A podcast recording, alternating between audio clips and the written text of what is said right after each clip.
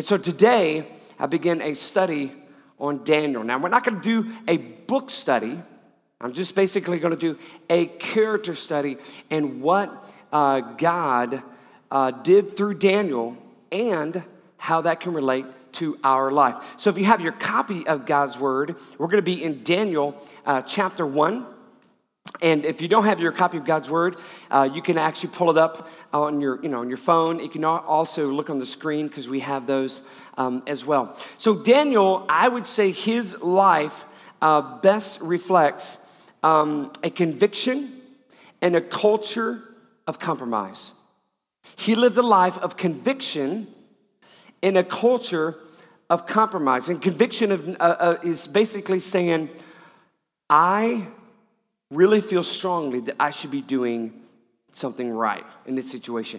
I need to be doing something right. I have conviction to do something right and holy and righteousness.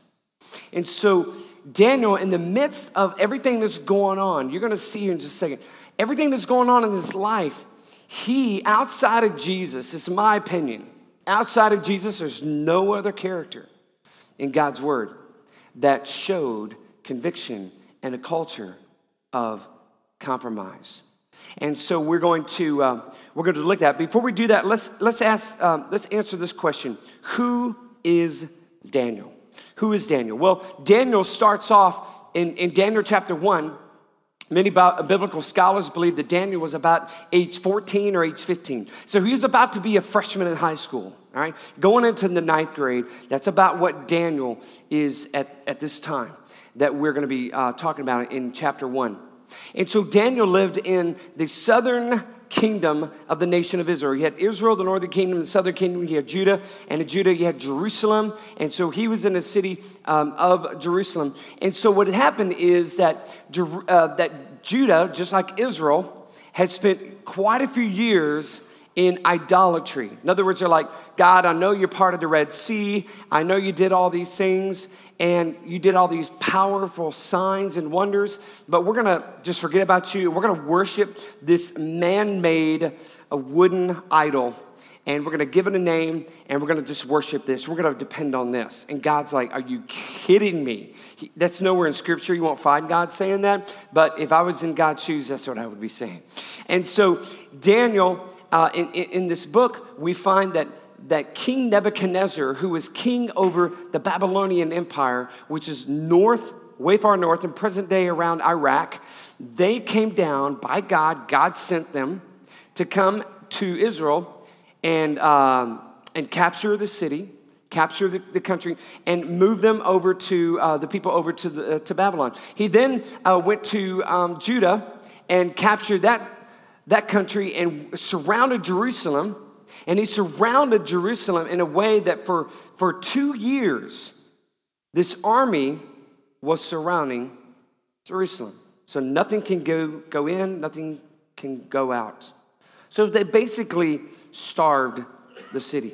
And so they, they took captive, and again, all of this is because of the idolatry that God's chosen people chose to do. And so God sent Nebuchadnezzar and captured the city and took the best and the brightest and, and many, many people to Babylon.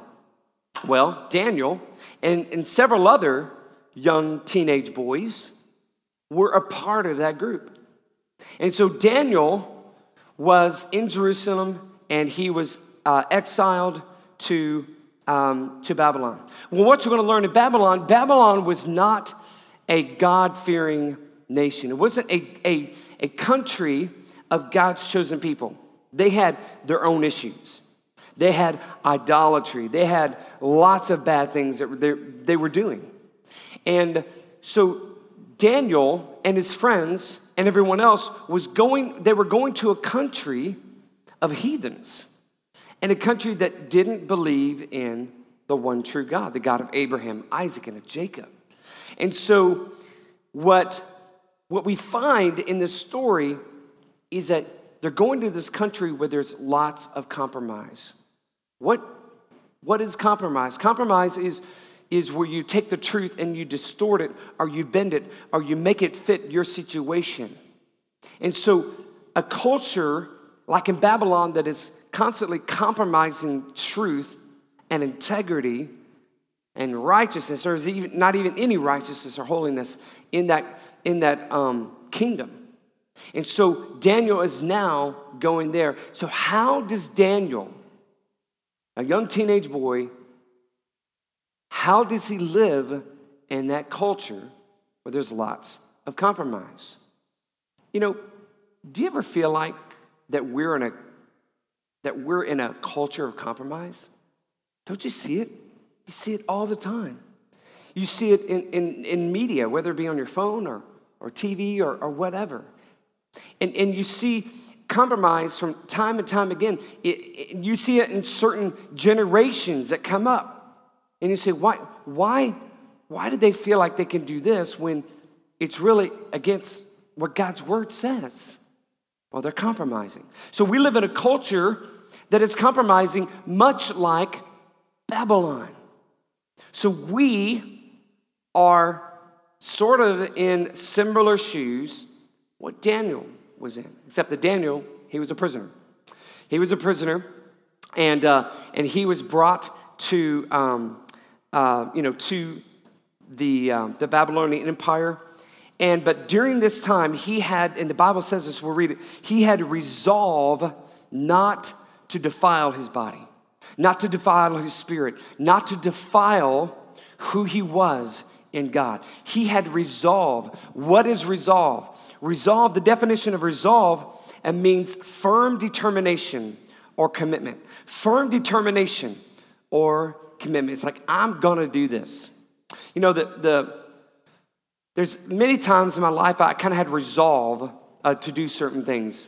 Probably in... in One of the most recent ones is when our family and I, while I was on sabbatical, we we had the great opportunity to uh, to go to Colorado Springs. And uh, while we were there, we were able to do a lot of hiking, and, and it's such a beautiful place. And, and you know, anywhere you, you're at in Colorado Springs, you can pretty much see Pikes Peak. Well, Pikes Peak is this huge mountain, and at the top it had snow up there, and it's just awesome. And even during the summer, uh, here at the beginning of June, Uh, and uh, back when we were, we were there, uh, snow was on the mountains. But there's a way that you can climb up to that part, but there's also a road, so we chose the road um, to go to Pikes Peak. And so we drove up Pikes Peak, and it was really, really cool. Uh, but it was just a, a, a two-lane, you know, road, one traffic going up, one traffic going down. And um, and it was starting to be, I mean, it was really beautiful. And so we're starting to see the scenes, and And and as we were climbing up this this mountain and, and zigzagging around, I noticed that the road started getting getting curvier, and and the curves were were not just ninety degrees. I mean, they were like one hundred eighty degrees and all the way around. And then I noticed that it began to snow. And then I noticed that along the sides of the mountain, there's these huge cliffs of just snow, and I'm like, this could just fall on our car. And then I noticed that there were no guardrails. No guardrails on this mountain road. And sometimes this road would be would be closed while we were in Colorado Springs. But that particular day, we found out it was open. So, hey, let's go. I know why they closed it. And so we're driving on the edge, and cars are coming back down, and we're going up. And while I'm trying to make room for them to go down and for us to go up and make the curve with snow and avalanche-looking cliffs, there's no guardrail. I've got my whole family in the car. And it's it, in this road, it seems like it lasts forever. It's like an over an hour to get there, to the top. And, and I'm thinking, maybe I should turn around. Maybe I should turn around. But then I was like, I'll never hear the end of it. I'll never hear the end of it. So I just had to grip my hands on that steering wheel and, and do my best to protect my family and just say, I am resolved to go to the top. I am determined to go to the top. And that we did. And while we were up there, it was It was a blizzard. I mean, it was lots of snow, and uh, it was awesome. And so the kids and, and Susanna and I got to see uh, just some great things. We got to experience that. But we never would have done that if we not would have had resolve. So if you want to get to, to your Pikes Peak in your life that God has called you to go, then it's going to take resolve. And that's what Daniel had. Daniel had resolve. And so the, the, the resolve that he had is all about the resolve of purity. That's what we're going to focus on today. The resolve of purity in his life. Because again, he's in a culture of compromise. And he is going to do everything he can at the age of fourteen or fifteen to have a resolve of purity. Even in the midst of, of training and this indoctrination that happened there in uh, in Babylon. Because see, Nebuchadnezzar, the king, ordered the, um, the court official to uh, take uh, all of these, these boys, these, these young men in this age group, and take them and, and begin training them and indoctrinating them on what it means to be a Babylonian. But they are Hebrew. They are Jews. And so um, we're going to look here in, in chapter one of Daniel, verse four and five. Um, this is basically what um, the description of what they did. They, they chose young men without any physical defect, handsome, showing aptitude for every kind of learning, well-informed, quick to understand, and qualified to serve in the king's palace. He was to teach them the language and literature of the Babylonians. The king assigned them a daily amount of food and wine from the king's table. They were to be trained for three years, and after that, they were to enter the king's service. And, and, and a few verses after that, it, It starts off by saying Daniel was resolved not to defile himself. Daniel was resolved not to defile himself. Daniel had resolve of purity. He was determined to keep purity in his life, even in those three years of, of training and indoctrination. And, you know, this passage says that the, the Babylonians gave these guys, all these guys, new names. They gave them new names, probably new clothes, Babylonian kind of looking clothes. Um, gave them a different kind of food. They gave them literature that talked about the, the culture. They were basically changing their identity. Now, this is important. This is going to speak to you today. I believe it. They were trying to change the identity of those Hebrew boys. But Daniel would not have it. Daniel did not have it. How did Daniel respond? Daniel res- responded by having resolve not to defile himself. So what Daniel did, and as we get on, you'll see this, he understood that his identity was not in the Babylonians. His identity was in God, the one true God, the God of Abraham, Isaac, and Jacob. And Daniel was a Hebrew. Daniel had a history. He had a culture. And so Daniel did everything he could to keep his identity pure.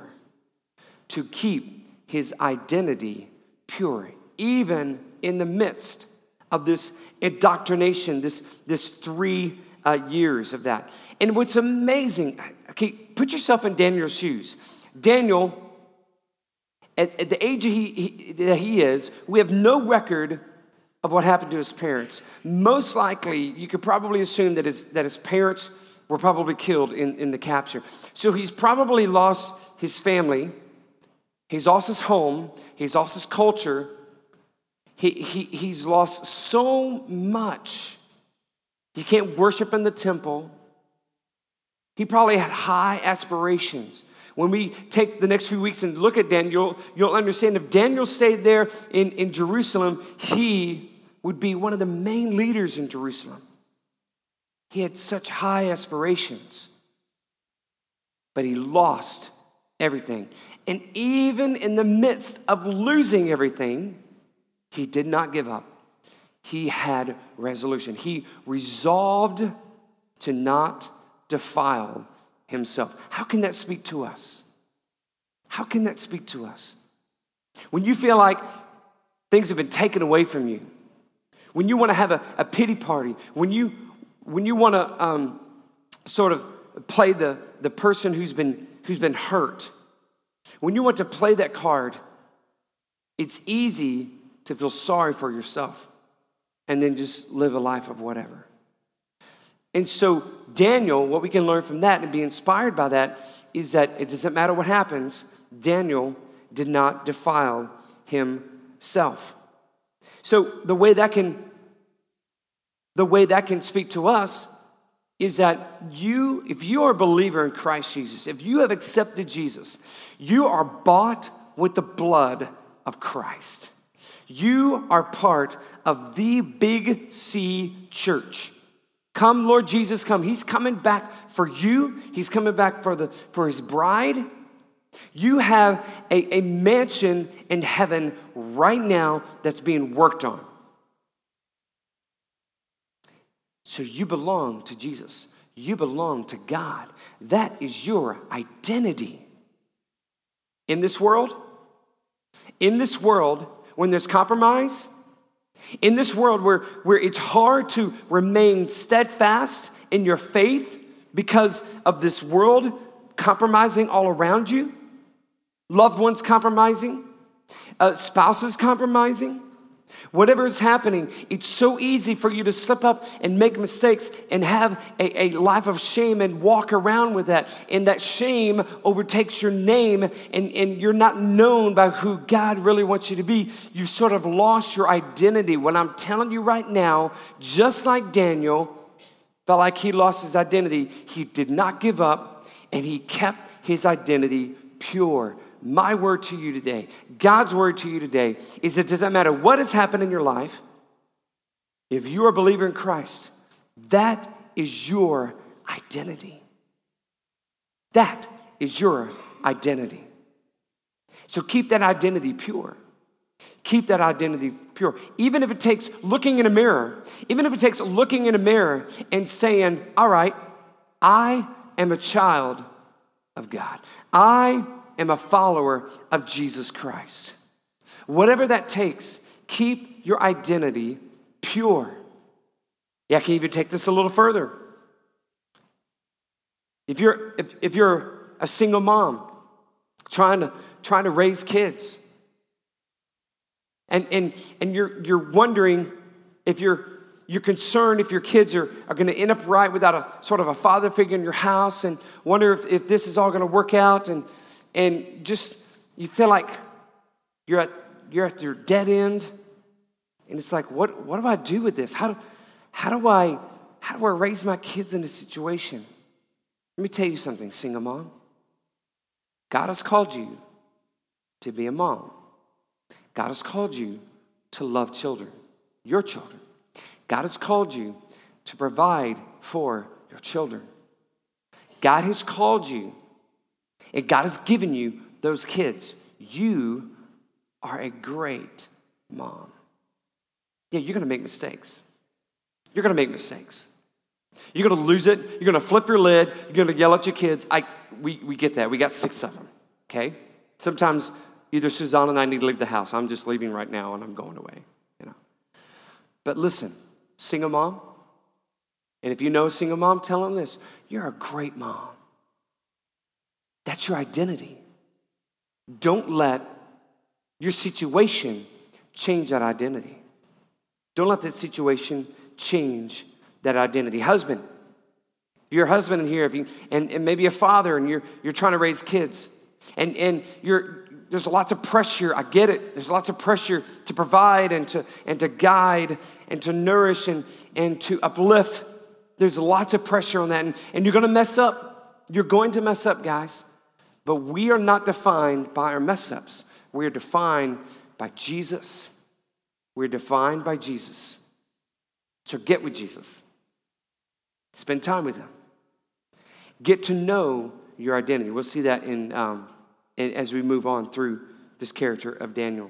So the, the thing we have to do is, the thing I want to encourage you to do is to protect the purity of your identity. Protect the purity of your identity, especially if you are a believer, if you are a Christian, if you've given your life and your heart to Christ. Do everything you can to protect the purity of your identity. And that will help you to live in a culture that is always being compromised.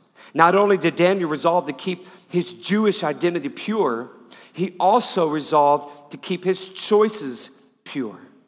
This allowed him to live with convictions in a culture of compromise. We're gonna we're gonna uh, see this in um, in verse eight here in chapter one, where the um, they were given meat that was um, leftover meat from that was sacri- uh, part of a, an animal that was sacrificed to their idols, to their to their fake gods there in Babylon, and they were given this this meat. And see what Daniel's response is. Verse eight, but Daniel resolved, there's the word, or key word. Daniel resolved not to defile himself with the royal food and wine. And he asked the chief official for permission not to defile himself this way. Now God had caused the official to show favor and compassion to Daniel. But the official told Daniel, I'm afraid of my lord the king, Nebuchadnezzar, who has assigned your food and drink. Why should he see you looking worse than the other young men your age? The king would then have my head because of you. So Daniel resolved not to fill his stomach with food that was impure, food that had already been sacrificed to idols, idol worship. So Daniel, so again, put yourself in Daniel's shoes. Two years he was in Jerusalem. Two years while the Babylonian army was surrounding Jerusalem. What did they do? They starved the city. That's what they did. They, they besieged the city. They starved it to, to where when they finally got a chance to, to attack the city and, and, and go over the walls with the ramps they were building, the people were tired. The people were hungry. And they didn't have energy to fight. It's, it, it's brilliant. It, it, it's a great strategy. But Daniel, for two years, he was hungry. Now he, he was able to eat something, maybe a little bread here and there. But Daniel was hungry for two years. Again, he's lost everything. He's traveled many miles to get to Babylon. And then what do they do? They place a juicy steak in front of him. They say, all right, it's your food. Now, what would you do? What would you do? I mean, you'd, you'd want to eat the steak. I mean, if you hadn't had steak in more than two years, you, you're going to want to you're going to eat eat that. In that temptation, even in the midst of that temptation, Daniel said, I am resolved not to defile myself. Let me tell you what, students, kids, adults, everybody in here, you will be, and you have been, I'm sure, but you will be in situations, I have been in situations, we're going to all be in situations where we are going to be tempted, where it's going to be like, man, this is really good. I kind of like this. This this feeds something in me that I really, really like, and I like this feeling. And so you're going to be tempted to do those things when you're weak. Daniel was weak. He was hungry. He was, he was lonely. He was tired. He was all these, all those things. And when that happens to you and you're weak and temptation comes, what are you going to do? What are we going to do? The inspiration is there. The challenge is there by Daniel, an upcoming ninth grader. The challenge is there to have resolve not to defile yourself. Not to defile yourself. The resolve is there. You will be offered something that will defile you as a child of God. But when that happens, you ought to have confidence Daniel was not a coward. Daniel had confidence. Did you, did you notice that what he said to that official, to that guard? He, he said, rather than just eating it or refusing to eat it, he said, he asked permission. Could I please have something else? Can you imagine? He's been exiled. He's a prisoner. He's like, no, I don't want that. Can I have something else? Can I have something like chicken? You know, just grilled a little bit. You know, maybe a couple pickles. You know? So imagine that. He had the nerve to ask permission for something else and to not eat that. He was confident. He was confident. That, that shows how much resolve Daniel had. When you and I have resolve, we're going to do everything we can to do something that's probably going to shock somebody. That's probably going to shock somebody. We're going to do something that is probably going to get people talking. Let me give you some examples. As students, let's say if you're you're in a school, school's about to start here. I know I said the S word, I'm sorry. But school's about to start here in, in, in the next few weeks. And, and let's say if you're in a, uh, a situation and you're having to read a book that is, that goes against every fiber of moral character, biblical moral character, then you have issues with, and you have problems with this. And you're like, I, I, I just, I don't feel like defiling myself. Be like Daniel. Be like Daniel. Ask permission. Notice Daniel said, I don't eat none of that. I'm not going to eat. He didn't say that. He did not have an attitude. He asked for permission. He probably said, please. Students, you're in that situation? Say please. Say please. Uh, men, let's say if you're on a business trip, and the boss sends you away with one other person in your company, and that person is a female, what are you going to do? You're going to have confidence? You're going to have the nerve to say, um, boss, we need to talk. Could, could I please have somebody else, a, a, a male? Or could you maybe send someone else in my place? Oh, it would mean you wouldn't get the raise. I understand. I got it. Whatever, whatever happens. Could, could I please? Just permission. Situation. We're, we're learning from Daniel. So, so how do you do this? Daniel was a, a master at this. You do this by you, you offer another alternative, as is found in verse eleven.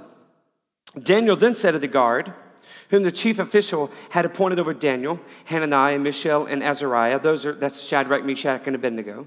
Okay? And um, in verse twelve, please test your servants for ten days. Give us nothing but vegetables to eat and water to drink. Then compare our appearance with that of the young men who eat the royal food. So those other guys, right? The other food. And treat your servants in accordance with that, with what you see. So he agreed to this and tested them for ten days. So Daniel, he's showing us what to do. To keep to keep impurities out of our life, to have resolve to live a life of purity, which is the way we live with conviction in a culture of compromise. The way we do that is we offer an alternative. Could I please have this instead? Offer an alternative. Let's say, students, you're at a, you're at a, you're at a house, you're at a friend's house, and and something something comes on T V, or they decide to watch something on Netflix, or they pull out a movie, and and it's something that you know is not good for your eyes. You could stay there and be part of the compromise, be compromised. Just lay aside your conviction. Or you could say, hey, guys, could you, could we please not watch that? Let's watch something else. Let's watch something else. Let's watch a game. You know, surely there's a game. There's always a game on, on T V, E S P N, you know, or something. Let's, let's watch something else. And if they refuse, what are you going to do? Maybe walk away. Go to somewhere else. Call mom and dad. Call somebody else. You know, just trying to give you some, some real life examples. Okay, ladies, let's say if you, you have uh, some of your B F Fs and, and, and they're starting to talk about, you know, negatively about some other people in your life, and, it, and you know it's gossip, and you pick up on it, what are you going to do? Hey, could we, uh, could we please not talk about it? Or, or here's another alternative, just change the subject. Change the subject. Hey, did you see the sale that's happening at whatever? Okay, whatever. You change the subject. Students, you're, you're, you're at school and you're in the lunchroom and you got some, some people there. Some of your friends and some of them are not. It doesn't matter. You kind of know them. But, but there's people on your table who they're using profanity, like big profanity, grown-up words, all right? And so they're using profanity. What are you going to do? What are you going to do? You're going to you're going to sit there and, and, and let it be compromised? And can I tell you something? If they know that you're a believer, and by the way, students, your friends should know that you are a believer. And if not, um, you need to connect with Jesus more. Your friends should know that you're a believer. And and some of these friends and even these outlaw, these people outside of your circle, these other uh, people at your lunch table, they're doing this because they want to see how you respond, because they know that you're one of them. One of the believers, one of those Jesus freaks. And so they're doing that. So what are you gonna do? Are you gonna compromise? Are you just gonna eat your potatoes and your chicken rings, which I don't know how they make those, but whatever. Are you gonna sit there and eat your lunch and just ignore it? Or are you gonna be bold and have confidence and have another alternative? Say, hey guys, could we, could we please talk about something else that didn't require cuss words? You want to get some attention? You do that. Yeah. But can I tell you something? There's other kids at your table who's watching you. And they've been watching you. And they're going to see how you respond. When you respond to something like that, you're going to get, you're going to get better attention. Adults, you can use that as well. People, people use profanity at work. So, so what is the what is the result of, of, of you? What often is the result of you offering an alternative? Uh, you know, saying, hey, can we do something else? In, in verse fifteen, it says this. It says, at the end of the ten days, they looked healthier. That's Daniel, Shadrach, Meshach, and Abednego. They looked healthier and better nourished than any of the young men who ate the royal food. So the guard took away their choice food and the wine they were to drink and gave them vegetables instead. He took away all of the food that was going to defile them. Can I tell you something? Go back to the scenario of people using a potty mouth at lunch table. When you do that, and you do that a few times, and you say, hey, could we not use those words? And you keep doing that a couple of times, pretty soon, those kids, they're going to stop doing that around you. They're going to take away those things that defile you and those people around you. And you're going to find that they will, they may use cuss words somewhere else, but when they're around you, they won't use them. Parents, adults, single adults, at work, you're going to have people, when they when they ask you, hey, let's let's go to the bar after work. And if you say no a couple more times, guess what? They're, they're going to remove that question when they're around you. They're going to be like, well, that's, that's a dead end. We're not going to go there. That's most likely what's going to happen. It, it happened to Daniel. They even just removed it. So, so because Daniel kept his Jewish identity pure, we can keep our identity in Christ pure. And because Daniel kept his choices pure, God rewarded him with pure favor. With pure favor. I like to describe pure favor as favor that comes from God. And not just from, from just stuff that we do. Okay? It's not all about us, but this favor comes from God. And so God showed Daniel favor in verse eighteen through twenty. And not only Daniel, but his three friends. At the end of the time set by the king to bring them into his service, so it's after three years, the chief official presented them to Nebuchadnezzar. The king talked with them, and he found none equal to Daniel, Hananiah, Mishael, and Azariah. So they entered the king's service in every matter of wisdom and understanding about which the king questioned them. He found them ten times better than all of the magicians and enchanters in his whole kingdom. Ten times better than anybody else. Those young men. They were about eighteen, nineteen years old about the time. Ten times better than Babylonians who've been in that service for, for a long time. And even ones that were there who, with, with Daniel and Shadrach, Meshach, and Abednego. You know what's interesting about this story is as we kind of wrap this up. What's interesting about this story, and I never really thought about this until I was studying this passage for this uh, this sermon today. There were other boys, young men, who were exiled from Jerusalem. And they came and they went through this three-year program. But four of these, Daniel, Shadrach, Meshach, and Abednego, four of these young men decided not to defile themselves. And even though those other young men, those boys were, were Jews, they were he, Hebrew boys, God granted favor to four of them. Why? They, they chose not to defile themselves. They had resolve to keep purity in their life, to make pure choices, to keep their identity as God's chosen people pure. So our challenge, my challenge to you, you use this week, you use this this week, use this, this lesson this week, and remind yourself, I am a child of God. I will resolve to be identified as a child of God. I'm going to make mistakes, but I am going to be like Daniel. I'm going to keep my identity pure, and I'm going to keep my choices pure.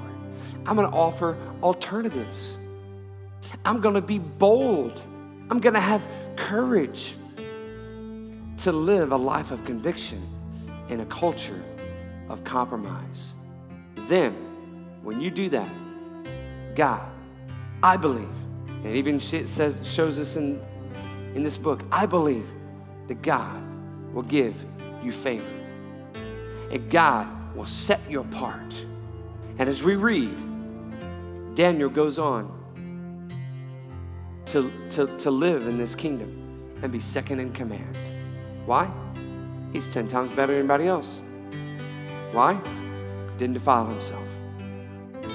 So as we close out this day, I want you to think of an area in your life.